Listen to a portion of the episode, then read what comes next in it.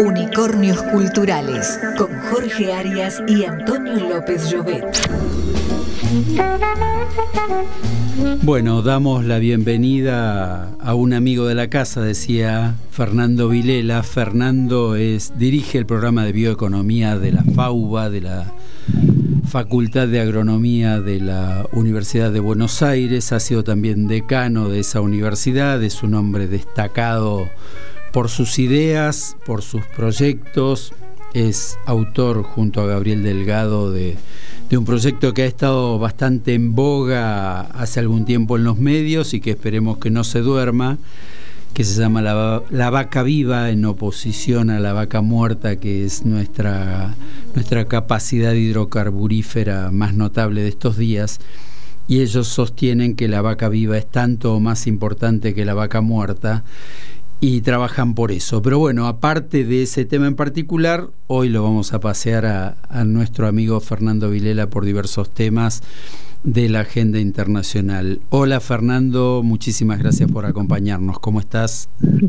¿Qué tal Jorge? Buenas tardes. Bueno, muchas gracias por tu generosa presentación. Y bueno, este, este, esa vaca viva no es una eh, excluyente de la, de la muerte. No, claro, no es oposición, es complementaria, sí, complementaria y tan relevante como la otra. Sí, a veces nos, nos, nos, sobran las O y nos faltan las I, ¿no? En muchas cosas, en muchos ámbitos, y bueno, esta, esta, en esta, en esta es, es una de ellas, ¿no?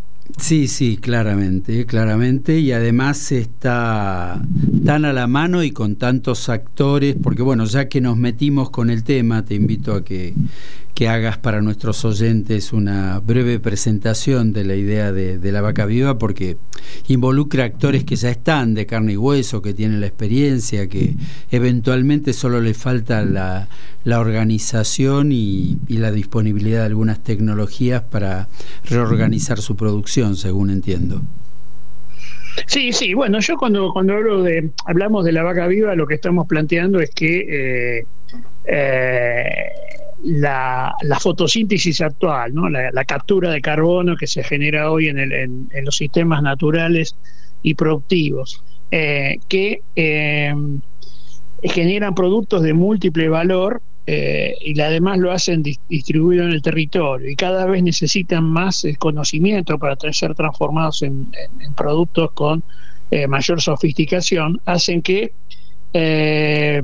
nosotros si podamos tener un modelo de desarrollo regional, un modelo de desarrollo de eh, múltiples eh, lugares de, la Argentina a partir justamente de esa transformación en productos eh, cada vez más valiosos en un entorno de una economía circular donde se requieran más población asentada en los, en los territorios, población de mayor eh, capacitación, con lo cual estamos hablando de desarrollo, claramente. ¿cierto? Eh, esta, esta, esta visión, si quieren les doy un ejemplo para... sí, sí, me parece que sería interesante para, los oyentes.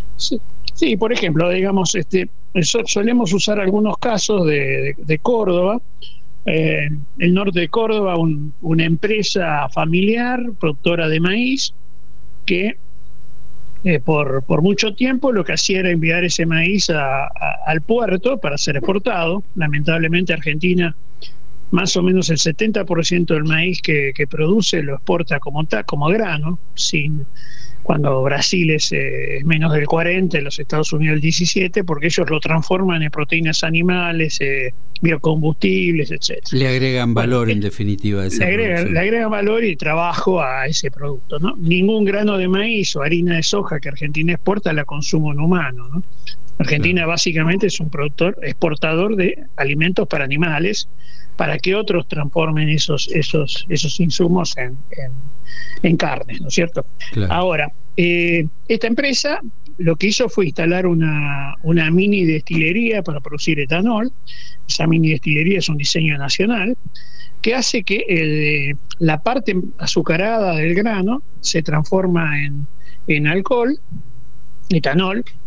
Eh, nosotros cada vez que cargamos combustible, nafta, estamos poniendo el 12% de etanol en, en nuestro tanque. La mitad de ello proviene de maíz, la mitad del azúcar. En ese proceso de, generación de etanol eh, se libera dióxido de carbono que se captura, ese dióxido de carbono se emplea para bebidas gaseosas, hasta ahora se, usaba eh, dióxido de carbono a partir de petróleo, ¿no? Este, las mismas empresas se han reconvertido. Lo que queda es un residuo muy rico en proteínas, porque le sacamos los azúcares y eso es un alimento para vacunos en, estabulados, en feedlot, que este, junto con los cerdos que producen en, el mismo establecimiento a partir de maíz y soja propia, eh, los estiércoles son recolectados y junto con los residuos urbanos del pueblo cercano van a un biodigestor. ¿sí? Ese biodigestor lo que hace también los microorganismos es transformar esa materia orgánica en gas, eh, metano.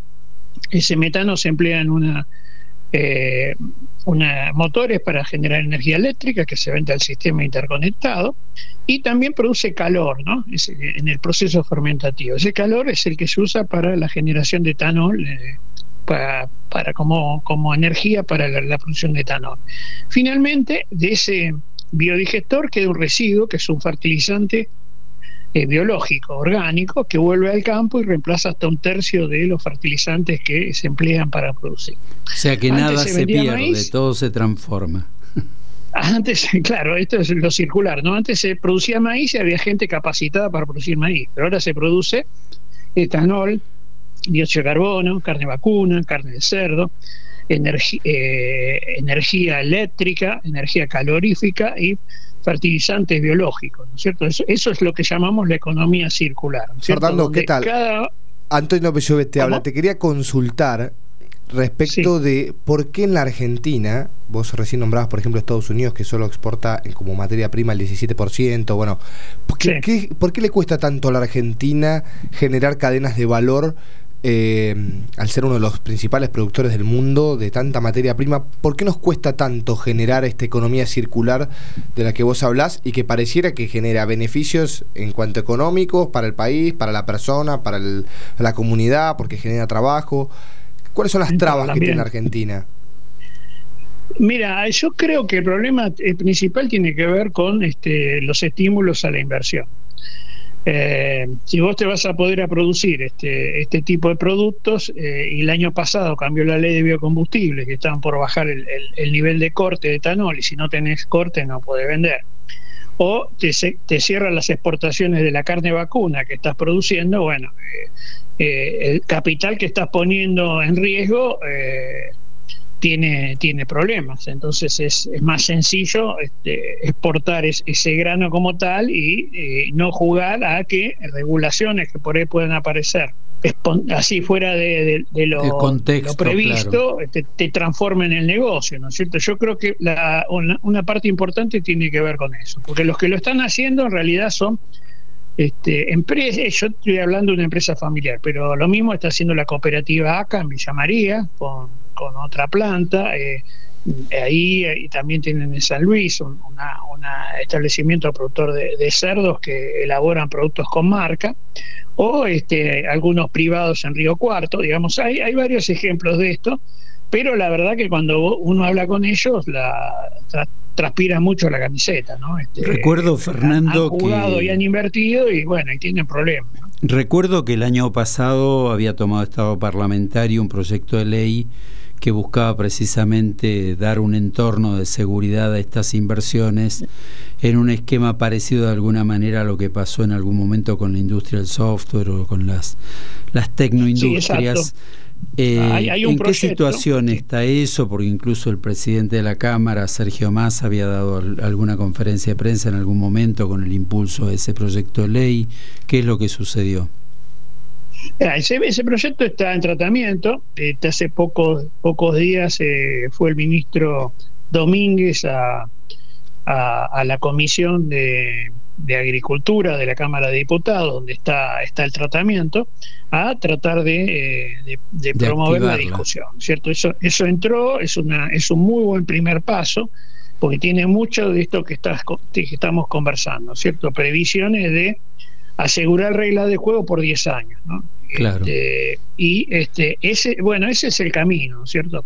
El punto es que eh, cuando yo hablo de vaca viva, vaca muerta, digo que, por ejemplo, la industria del petróleo también tiene condiciones específicas eh, beneficiosas, algunas de las cuales realmente no tienen costo fiscal, porque si, si uno no hace la inversión, este, no, que, vos, que a vos tenés una amortización acelerada, en realidad no tiene costo, porque si no se hace la obra, no, no se hace la inversión, no hubiera cobrado tampoco impuestos. Eh, lo mismo con el tema del de, eh, el crédito fiscal en, IVA, que muchas de estas cosas eh, en cerdos, por ejemplo, es un problema ¿no? para avanzar en, la industria, a pesar de que está avanzando, porque vos compras todo con el 21 y la carne la vendés con el 10,5 de IVA. Entonces siempre te queda un crédito fiscal muy grande, que no hay recupero flexible y que, bueno, te carga los costos. Ese tipo de cosas que para muchos rubros está armada, eh, son elementos que eh, el proyecto de ley este que estábamos mencionando están tomadas y que sería más que oportuno que avance. Fernando, ¿qué pasó, ya que lo mencionás, con esa gran inversión que se iba a hacer con los cerdos de China, em, que tuvo bueno gran revuelo respecto a los, a los grupos medioambientales, que después me gustaría también que, hablemos un poco de eso. ¿En qué quedó eso? ¿Al final se avanzó o no?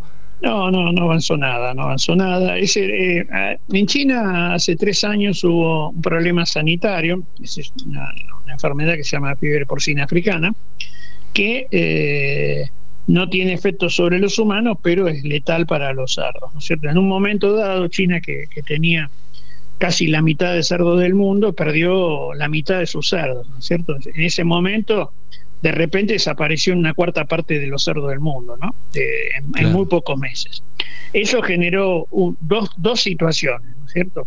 Una situación que, eh, bueno, enorme demanda de, China de todo tipo de proteínas, que, eh, no solo de cerdo, por, no, no había de dónde sacar ese volumen, ¿no? Por, lo cuantitativo que te digo, pero también de pollo, de, de, vacunos, etcétera. Esa, en ese contexto eh, se genera también una decisión estratégica que planteaba el gobierno chino, decir, bueno, eh, por más que nos recuperemos, ya sabemos que tenemos una debilidad ahí y si vuelve a pasar un evento con otra enfermedad, este, podemos tener un problema complejo de seguridad alimentaria, ¿no es cierto? El caso del cerdo en China es la carne más consumida y en ese momento se duplicó el precio, ¿no? Eso en términos del mundo, cuando los productos se multiplican por dos, este, eh, es una conmoción muy grande de todo tipo. Máxime con un mercado como el chino, el volumen que ese mercado tiene. Este, ahí entonces eh, y en ese contexto aparece la, posibilidad de hacer algunas inversiones en países externos y claramente Argentina debería tener una, ventaja importante para eh, atraer esto, porque tenemos eh, territorio, tenemos, eh, como dije antes, maíz y soja que se exporta para que ellos hagan sus, sus, animales, digamos, y hay una, una serie, un entramado que debería ser favorable a esas inversiones. El punto es que Argentina tiene una debilidad desde el punto de vista reglamentario, no tenemos unas normativas eh, vigentes para eh, estructuras de, productivas intensivas como este tipo. hay regulaciones provinciales, etcétera, pero son, son menores. Y sobre esa base, algunas organizaciones ambientalistas comenzaron a hacer un, una serie de planteos que no tienen sustento, digamos, los números este, no, no, no, le daban sustento a esa, a esa, a esa cuestión. Y entonces se empezó a diluir y bueno, eh, la oportunidad también es un, es un tema a tener presente, ¿no? Este, claro, bueno, precisamente... China recuperó su población de cerdos, etcétera, etcétera. Ya, ya estamos eh. tarde para cualquier iniciativa con eso, pero en, precisamente en relación con eso, estamos en un mundo en este tiempo signado por la guerra, con el impacto que ha tenido que sean Rusia y Ucrania grandes productores de granos del mundo, este, los contendientes, y ese ha tenido también un impacto fuerte en lo agroalimentario. ¿Cuál es tu mirada? ¿Qué datos tenés sobre el impacto de ese, de ese conflicto y, y de alguna manera también las oportunidades que aparecerían en torno a eso para la Argentina, a ver si no llegamos tarde como con los cerdos chinos, ¿no? Sí, ahí, ahí tenés de vuelta dos situaciones, ¿no es cierto? Una es la, los próximos dos o tres años mínimo, digamos, habrá que ver cuánto dura el conflicto y cómo termina desarrollándose, y después a largo plazo, ¿no es cierto? De vuelta, eh, igual que, los chinos con los cerdos, este, los eh, fuertes importadores de trigo, por ejemplo, que la suma de Rusia más eh, Ucrania, es alrededor del 30% de todo el mercado mundial de trigo, eh, se dieron cuenta que eh, estaban recibiendo mercadería de lugares poco confiables, ¿no? Que haya este conflicto puede indicar que puede llegar a haber otro, ¿no? En algún momento. Y entonces diversificar sus fuentes de, de, suministro puede ser una ventaja, ¿no es cierto? Entonces ahí Argentina, en, en, trigo, por ejemplo, tiene una enorme ventaja, ¿no? El, resto de los países del Mercosur por ahí pueden entrar en maíz, pero no en trigo, porque necesita ambientes más, más fríos, ¿no? Brasil es un importador de trigo, ¿no? Entonces, para Argentina es especialmente interesante este tema. En trigo, en cebada, en maíz, eh, como decía, que maíz es el eh, Ucrania es el principal eh, proveedor de grano de maíz a China, por ejemplo, se generan una serie de, ventanas de oportunidades que, eh, bueno, eh, se, podrían, se podrían aprovechar si pensamos eh, en una estrategia vinculada a ello, ¿no es cierto? Fernando, aprovecho que mencionas el trigo, porque hace poco salió la, la prohibición de la provincia de Buenos Aires respecto al trigo transgénico. Em, ¿Qué opinión te merece eso? No, bueno, lo que sale es una resolución eh, que está aplicada al, trigo transgénico, porque en realidad para todos los transgénicos es una resolución eh, muy, muy compleja de, si se aplica, porque en algún momento la provincia de Buenos Aires había aprobado la generación de un, de un organismo eh, donde eh, se regulara todo lo que tiene que ver con los eventos biotecnológicos, ¿cierto? Y eso nunca ocurrió, y entonces eh, organizaciones plantean a un juez de que eso está no está no está vigente y que entonces habría que revisar empiezan por el por el HB4 pero que es el trigo resistente a sequía ahora después si si me dan un momento me gustaría explicar de qué se trata, y que este, podría, podría eh, generar una situación que involucre a otros cultivos genéticamente modificados, ¿no? Toda la soja en Argentina, todo el maíz. Eh, Esto es lo que precisamente acaba de aprobar China, ¿no? Esto es lo que acaba de aprobar China con un alto impacto. Sí, sí, claro.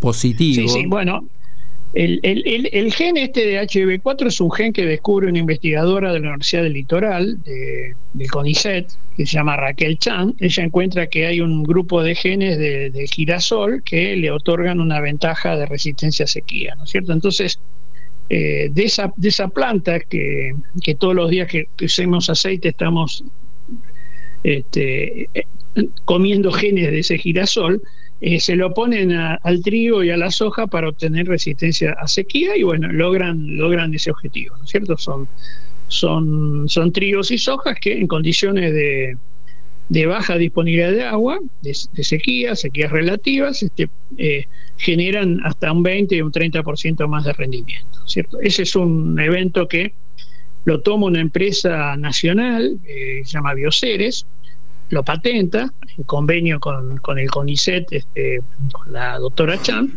y logra eh, que a nivel mundial se, se, se, empiece a aprobar. Eh, Brasil aprobó las harinas de trigo, Estados Unidos aprobó las harinas de trigo. Eh, la siembra es un proceso más larga porque hay, un, hay que hacer no pruebas de laboratorio, sino pruebas de campo. Y bueno, este año se va a aprobar en Brasil, Estados Unidos, ya está aprobado en Australia.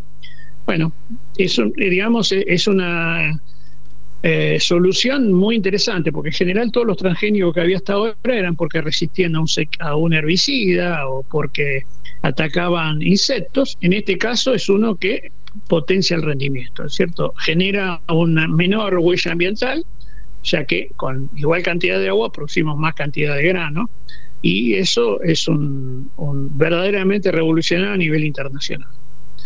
Bueno, después están quienes eh, están en contra de los transgénicos y entonces se alegan cosas. Pero cuál, es la, primera, la, principal acusación a los transgénicos de estos tipos de grupos? ¿Qué, qué, se le acusa?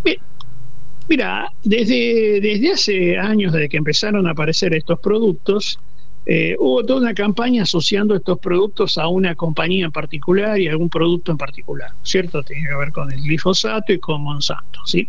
Eh, la, verdad es que eh, no hay ninguna evidencia, y hace ya, estamos hablando de 25 o 30 años que están en, están en el mercado, de que sean tengan algún efecto negativo para la salud de los de las personas y entonces eh, resulta muy, complejo desde lo científico avalar eh, estos, estos argumentos, ¿no es cierto? Que tienen más que ver con cuestiones, me parece, políticas y de posicionamiento que de... Eh, sí, también supongo, Fernando, que de intereses económicos aquí siempre. También, claro, imagínate que Bioceres es una empresa nacional que los dueños son este, productores agropecuarios este, que juegan contra todos los gigantes este, internacionales, entonces ahí ahí está. y o este intereses que tienen que ver con el, formato de comercialización del trigo en la Argentina no que tiene carencias ¿no? entonces hay intereses que se tocan no esto también eh, no es un elemento que hay que despreciar, ¿no? Sí, sí, es, es bueno tener en cuenta esto que a veces detrás de altruistas, eh, banderas ecológicas y de defensa de la vida también están jugando intereses económicos ocultos, donaciones a este tipo de organizaciones. Eh, que, desarrollan, que son muy militantes y muy activos en la defensa de, cuestiones que como bandera son importantes para la humanidad, o sea, nadie puede estar en contra de, de la defensa de la sustentabilidad, de la ecología, de que la producción no genere impactos negativos en la vida humana o animal pero claramente cuando se producen estas batallas hay también detrás de esa de bambalinas importantes intereses en juego. Ahora vamos a volver a, a las cuestiones internacionales, pero te pido un breve corte, ponemos un poquito de música. Eh, vamos a escuchar, no te va a gustar, no es que no te va a gustar a vos Fernando, sino es el nombre del grupo que nos trae Memorias del Olvido.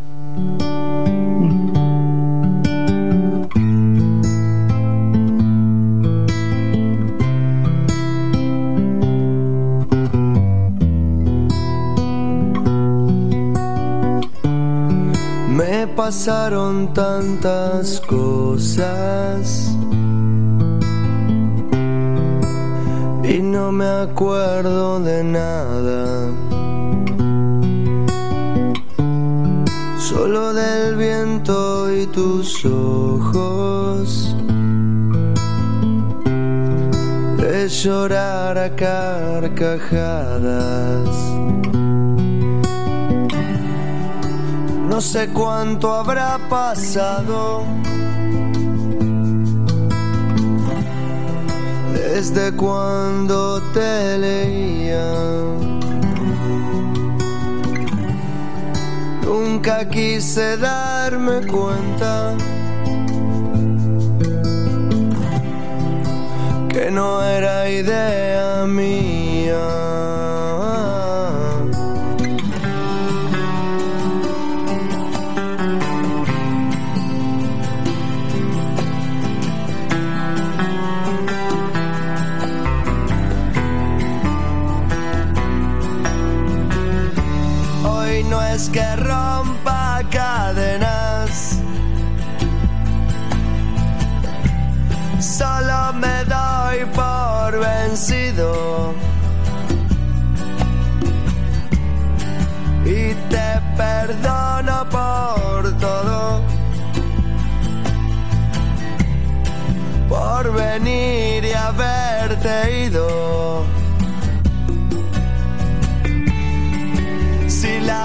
pena se supera.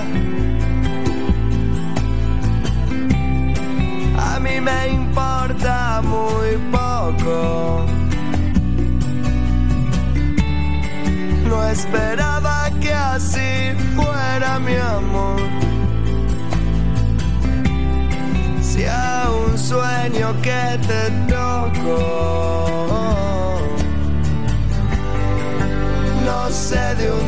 Tiempo a esta parte. No entiendo cómo pude desarmarme.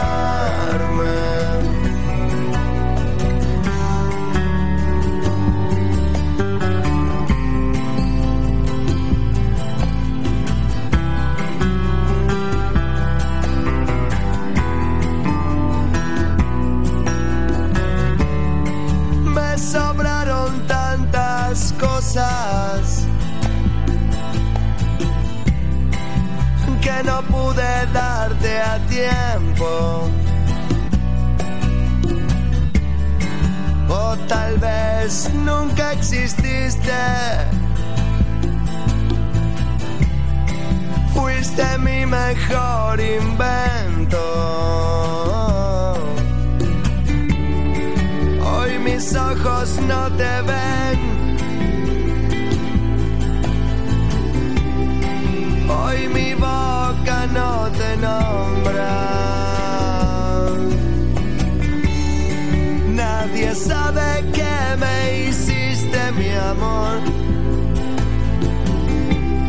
Solo mi cuerpo y tu sombra. No sé de un tiempo a esta parte.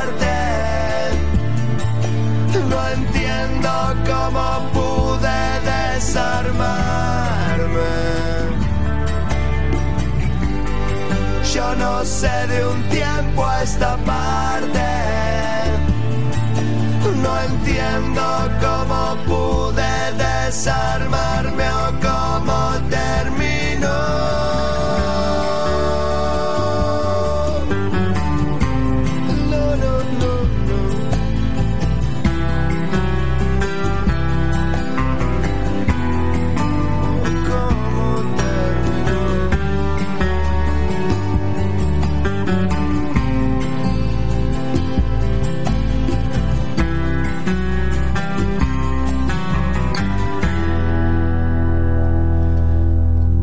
decía que escuchábamos a No te va a gustar con Memorias del Olvido y estamos entrevistando a Fernando Vilela.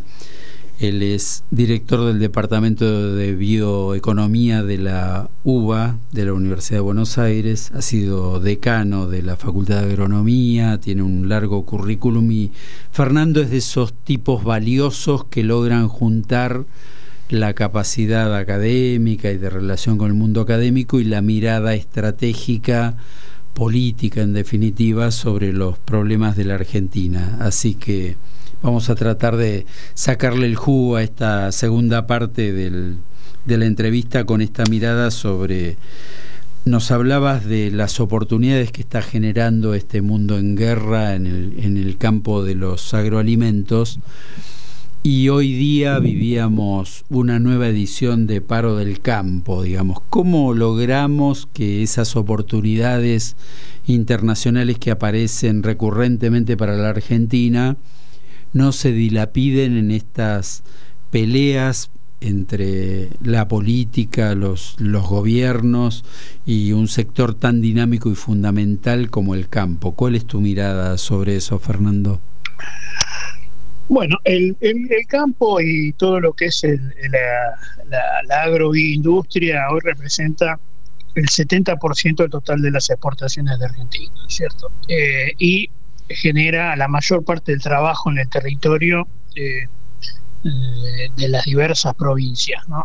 cuando nosotros hablamos de, bioeconomía y el desarrollo de este nuevo, de, de lo que ejemplos del estilo del que mencionaba antes, lo que estamos hablando es de un eh, proyecto integrador, ¿no? Federal que involucre a, múltiples actores, eh, múltiples tipos de personas que, que estén en condiciones de hacer el trabajo más simple, pero también el más complejo biotecnológico, ¿cierto? esa, esa, esa, esa visión moderna de lo que es el, el, campo y la capacidad que tiene Argentina de producir con las menores huellas ambientales todos los productos que hace comparado con sus rivales, bueno, nos da una serie de ventajas que lamentablemente a la hora de, eh, de la toma de decisión del día a día de, de distintas eh, escuelas políticas no, no, están, no están suficientemente eh, entendidas y tomadas en cuenta, ¿no es cierto? Ahí eh,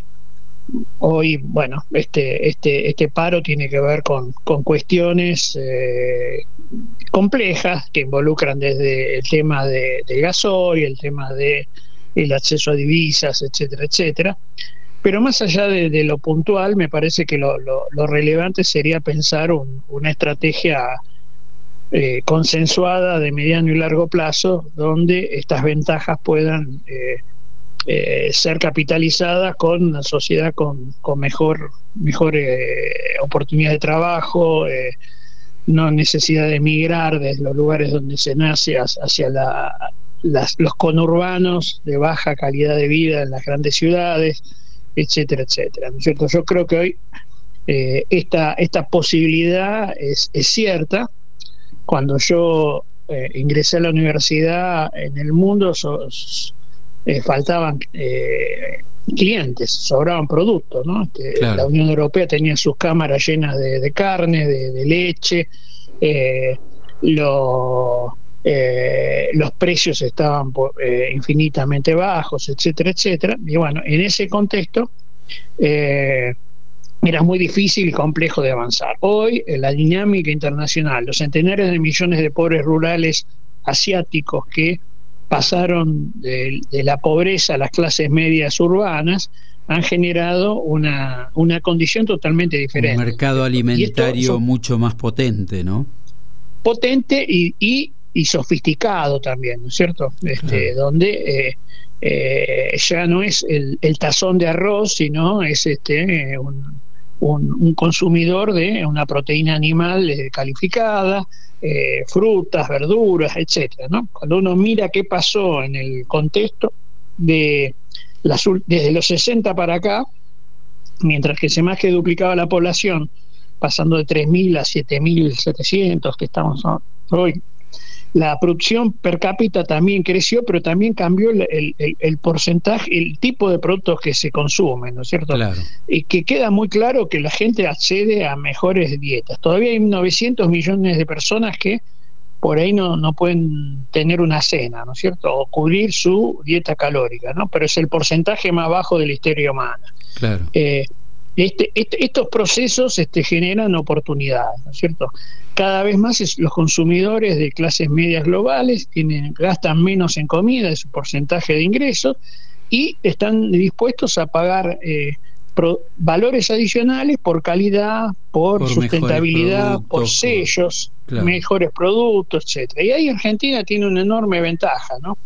Eh, que eh, lo que requiere es una armonía de, de políticas de consenso, ¿cierto? Porque este, ninguno de los dos grandes bloques este, políticos de la Argentina, coaliciones que hoy están, cuando le ha tocado gobernar han hecho este, maravillas en torno de esto, ¿no es cierto? Porque claro. este, hoy no lo hay y cuando fue el gobierno de Macri tampoco lo hubo, ¿no es cierto? No hubo una sola ley que estuviera que ver con una, una ley que haya sido aprobada por el Congreso que tuviera que ver con el sistema agroindustrial. ¿cierto? Bueno, Falta una alianza estratégica entre, obviamente, los, los dirigentes, los actores principales de los sectores productivos primarios, secundarios, terciarios, con, con una dirigencia política que realmente entienda que la Argentina tiene condiciones para proyectarse y seguimos sentados en una vieja discusión entre producción primaria y producción industrial que ya no existe en el mundo, posiblemente por esto que vos decías, cambió la demanda, hoy la demanda precisamente quiere productos más sofisticados y abre la oportunidad, si, si Europa uno pasa este, por los campos europeos y, ve contenedores en los campos, digamos, los campos como contenedores de una tierra vieja, gastada, que precisamente a través de la tecnología se logra hacer producir con gran apoyo de los gobiernos para que la gente se mantenga en el campo, para no despoblar el territorio y al mismo tiempo nosotros estamos en esta vieja discusión de casi como si el campo no tuviera razón de ser, un absurdo. Sí, así es, así es. Y a veces, este, bueno, este, se tensionan los conceptos de, distintos lugares, ¿no es cierto? Entonces, eh, yo creo que en general en la Argentina, bueno, lo venimos charlando hace, hace, hace años con vos y con, con otros amigos, este, hay, que, hay que acordar y hay que acordar cosas que tengan una trascendencia en el tiempo que permita que este, mucho de lo que estábamos hablando hoy, de las inversiones que me preguntaban, de aprovechar las oportunidades, de las negociaciones internacionales que hay que hacer, de generar oportunidades de trabajo para las, distintas eh, fracciones de, capacitación que tiene la Argentina, etcétera. Eh, y todo eso se puede juntar y, es en beneficio del conjunto, ¿no es cierto? Este, creo que vale la pena eh, tratar de poner actitudes y, generar eh, ámbitos de, consenso para justamente dar las oportunidades para que estas cosas ocurran. Y yo creo que si eso si eso se plantea, este va, va a surgir rápidamente. ¿no? Hay experiencias provinciales donde están mostrando cosas que son muy interesantes en términos de cómo articular. Córdoba, por ejemplo, es un caso donde este, hay un montón de iniciativas que tienen que ver con este con esta visión que estamos hablando ahora hay que darle una trascendencia nacional ¿no? a ese tipo de, de, visiones y de acercamientos a eh, a, diversas eh, tipos de producciones que puedan sentarse en una mesa y acordar cosas. Sí, yo creo también que tiene que ver con poner primero a, los argentinos. A veces me pasa esta sensación de, como pasó con el salmón en Tierra del Fuego, o esto que hablábamos de los cerdos, de que eh, hay todo un concepto idealístico, ideal de, de, un mundo al que hay que llegar, ¿viste? Un mundo por ahí que, que, el europeo está un poco más cerca o, por, por, la vivencia que tienen eh, está más cerca de cumplir. Y nosotros la realidad que si miramos con un 40% de pobreza y 50% de pobreza, eh, no nos podemos permitir ese lujo de perder oportunidades de inversión eh, por, por por cosas que por ahí, por estos lobbies, que, que, no quiero decir que, no haya que prestar atención y no haya que cuidar el medio ambiente, digo, y creo que los, en este sentido... No, bueno, obvio. Eh, hay, que, hay que cuidar el medio ambiente. Vos estás hablando con quien creó la única carrera de grado de la Universidad de Buenos Aires de Ciencias Ambientales, este eh, que fui yo. Entonces, eh, el tema ambiental es un tema central que hay que cuidar lo que no hay que hacer es comprar discursos que están armados desde otra, desde otra lógica y que atentan, como bien decías vos, contra el conjunto de los argentinos. ¿no? Este, yo no, yo no creo que hay que destruir el ambiente, todo lo contrario, hay que cuidarlo. Eh, las generaciones futuras tienen el mismo derecho que nosotros de, encontrar los recursos preparados para, para, para producir y este y esto eh, no atenta contra todo lo demás, ¿no es cierto? O sea, contra todo lo que venimos conversando, ¿no? Eh, insertarse en el mundo, hacer productos este, cada vez más amigables, bajar las huellas ambientales, las huellas sociales, todo eso forma parte de un mismo entramado que este, no tenemos que confundir cuando alguien desde, desde lugares eh, con discursos europeos, ¿eh? que, eh, corresponden al lugar del mundo más contaminado que hubo en, la historia, donde tiene los suelos peor tratados. no, y como hemos visto, cuando las papas queman, vuelven a los hidrocarburos. O sea que al final te exigen, te exigen tener una, una, una regla moral medioambiental que ellos al final, cuando cuando las papas queman no cumplen, como decía, ¿no? Pero bueno. Fernando, quería, quería pedirte eh, un párrafo sobre, has, has estado coordinando la novena edición junto a Gabriel Delgado de, del Simposio del Sur al Mundo hace un par de meses con destacados especialistas.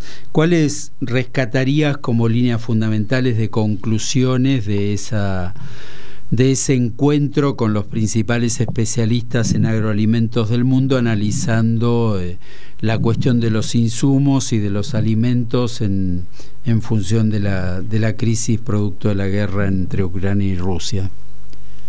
Bueno, hace, hace nueve años, como bien dijiste, que venimos haciendo una actividad internacional que se llama Del Sur al Mundo en 2030, o sea, del Sur como un conjunto, no solo desde la Argentina, al mundo con una proyección internacional y al 2030 con una proyección que cuando arrancamos hace nueve años era mediano, mediano largo plazo y cada vez está ahora más ya está cada vez más cerca.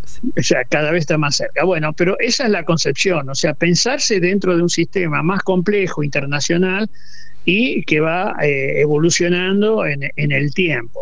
En ese contexto, Después hemos ido analizando mucho de todo esto que estoy conversando. Han ha habido expertos de, cada uno de los países trayendo su punto de vista y discutiendo con nosotros.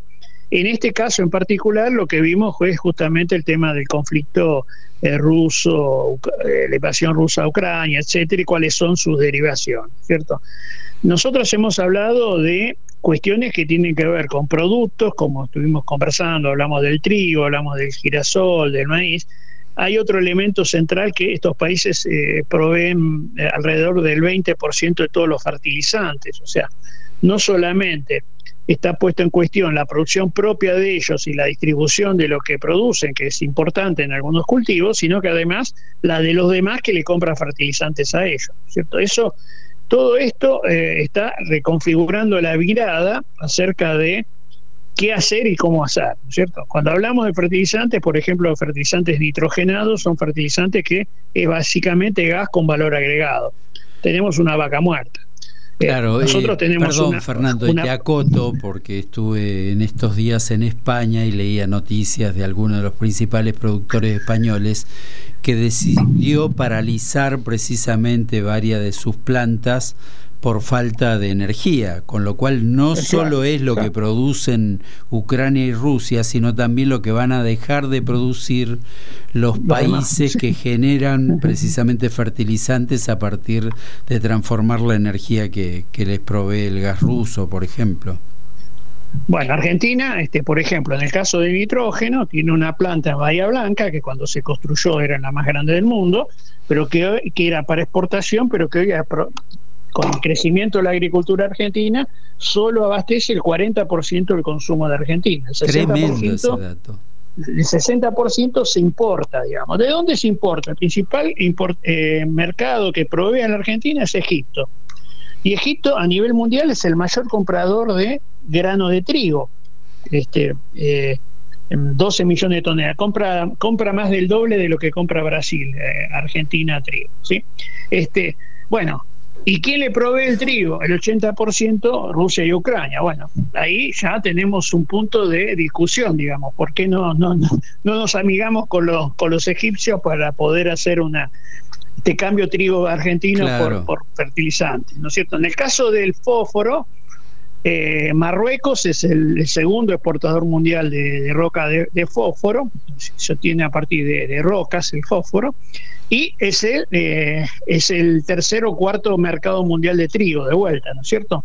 Este, bueno, hay, hay un juego para hacer. Argentina, en el sur de la provincia de Mendoza, tiene una mina de potasio que los brasileños eh, de, la empresa Vale habían invertido mil millones de dólares y bueno, finalmente por distintos motivos se desactivó, digamos.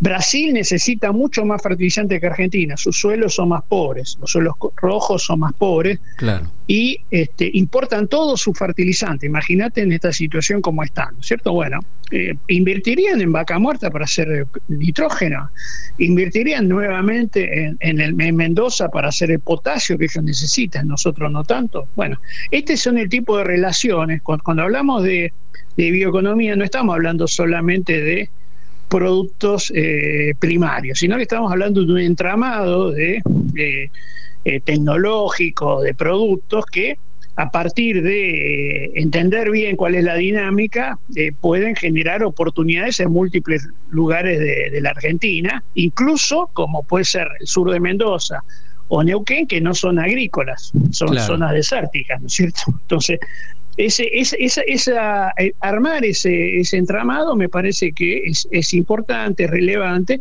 requiere tranquilidad, requiere eh, generar vínculos con una cancillería activa en, generar negocios, etcétera, etcétera. ¿no? Eh, hay, claro, uno, mucho para hacer. Uno no puede menos que pensar cuántas oportunidades se pierden mientras nosotros estamos mirando al pasado, buscando cómo pelearnos entre nosotros por, por mendrugos, cuando se abren enormes oportunidades que, bueno, un estudioso del tema como Fernando este, las, las propone, las plantea y, y, a uno le surge la pregunta, ¿quién está mirando desde los organismos oficiales?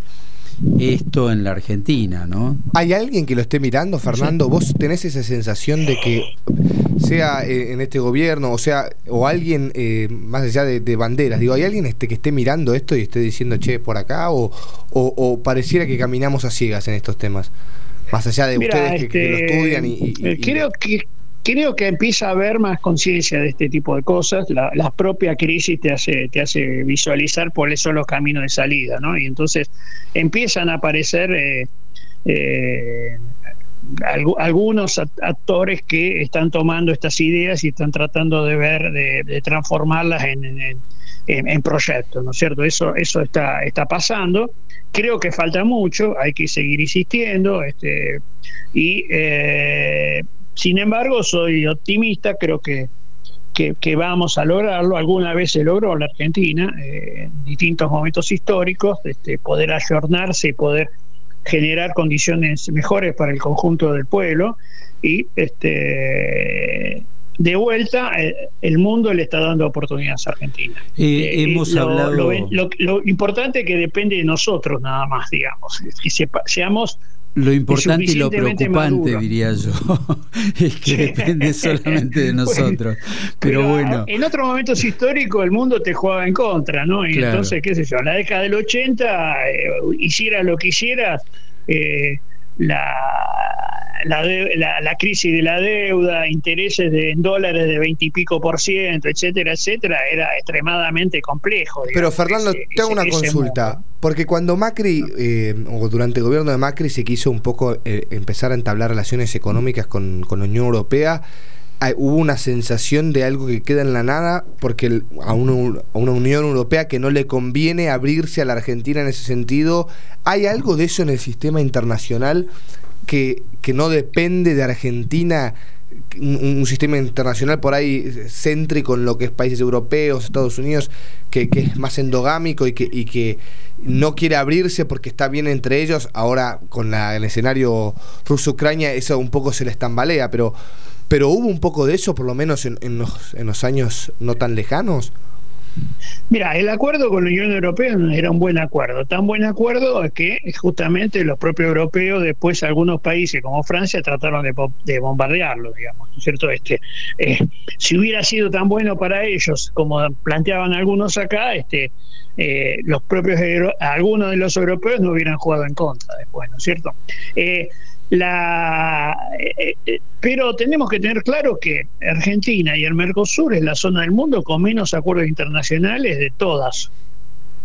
Chile es el, ejemplo contrario, es el país del mundo con más acuerdos internacionales. O sea, y Chile está en el mismo mundo que la Argentina, los mismos juegos de intereses, etcétera.